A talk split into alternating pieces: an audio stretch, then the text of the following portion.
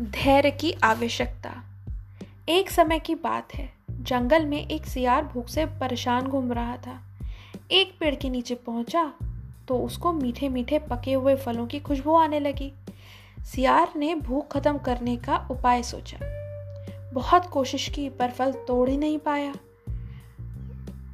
सियार ने योजना बनाई कि सभी सियार को बुलाकर लाया।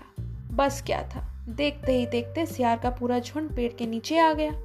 सभी सियारों ने अपनी अपनी बुद्धि लगानी शुरू कर दी।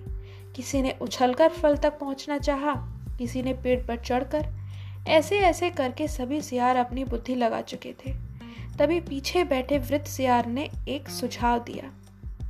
ये सुझाव ऐसा था कि जो सबसे बलशाली सियार है वो नीचे खड़ा हो जाए। उसके ऊपर उससे कमज़ोर और सब उसके ऊपर उससे कमज़ोर। इस तरह खड़े होकर हम फल तक पहुँच सकते हैं। वृद्ध सियार का यह सुझाव सभी को पसंद आया। बस क्या था? इस इस योजना को करना शुरू कर दिया। योजना के अनुसार एक बलवान सियार नीचे खड़ा हो गया। उसके ऊपर दूसरा सियार, उसके ऊपर तीसरा सियार। सियार ऐसे करते करते लगभग आठ दस सियार खड़े हो गए।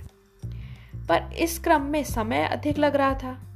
सबसे नीचे खड़ा सियार मन ही मन में शंका करने लगा कि मैं कहीं नीचे खड़ा हूँ, सबका वज़न उठा रहा हूँ। और जो सबसे ऊपर सियार है, वो कहीं फल ना खा जाए। इस शंका में पड़े पड़े वह कुछ समय बाद सिर घुमाता और ऊपर देखने की कोशिश करता, आखिर हो क्या रहा है?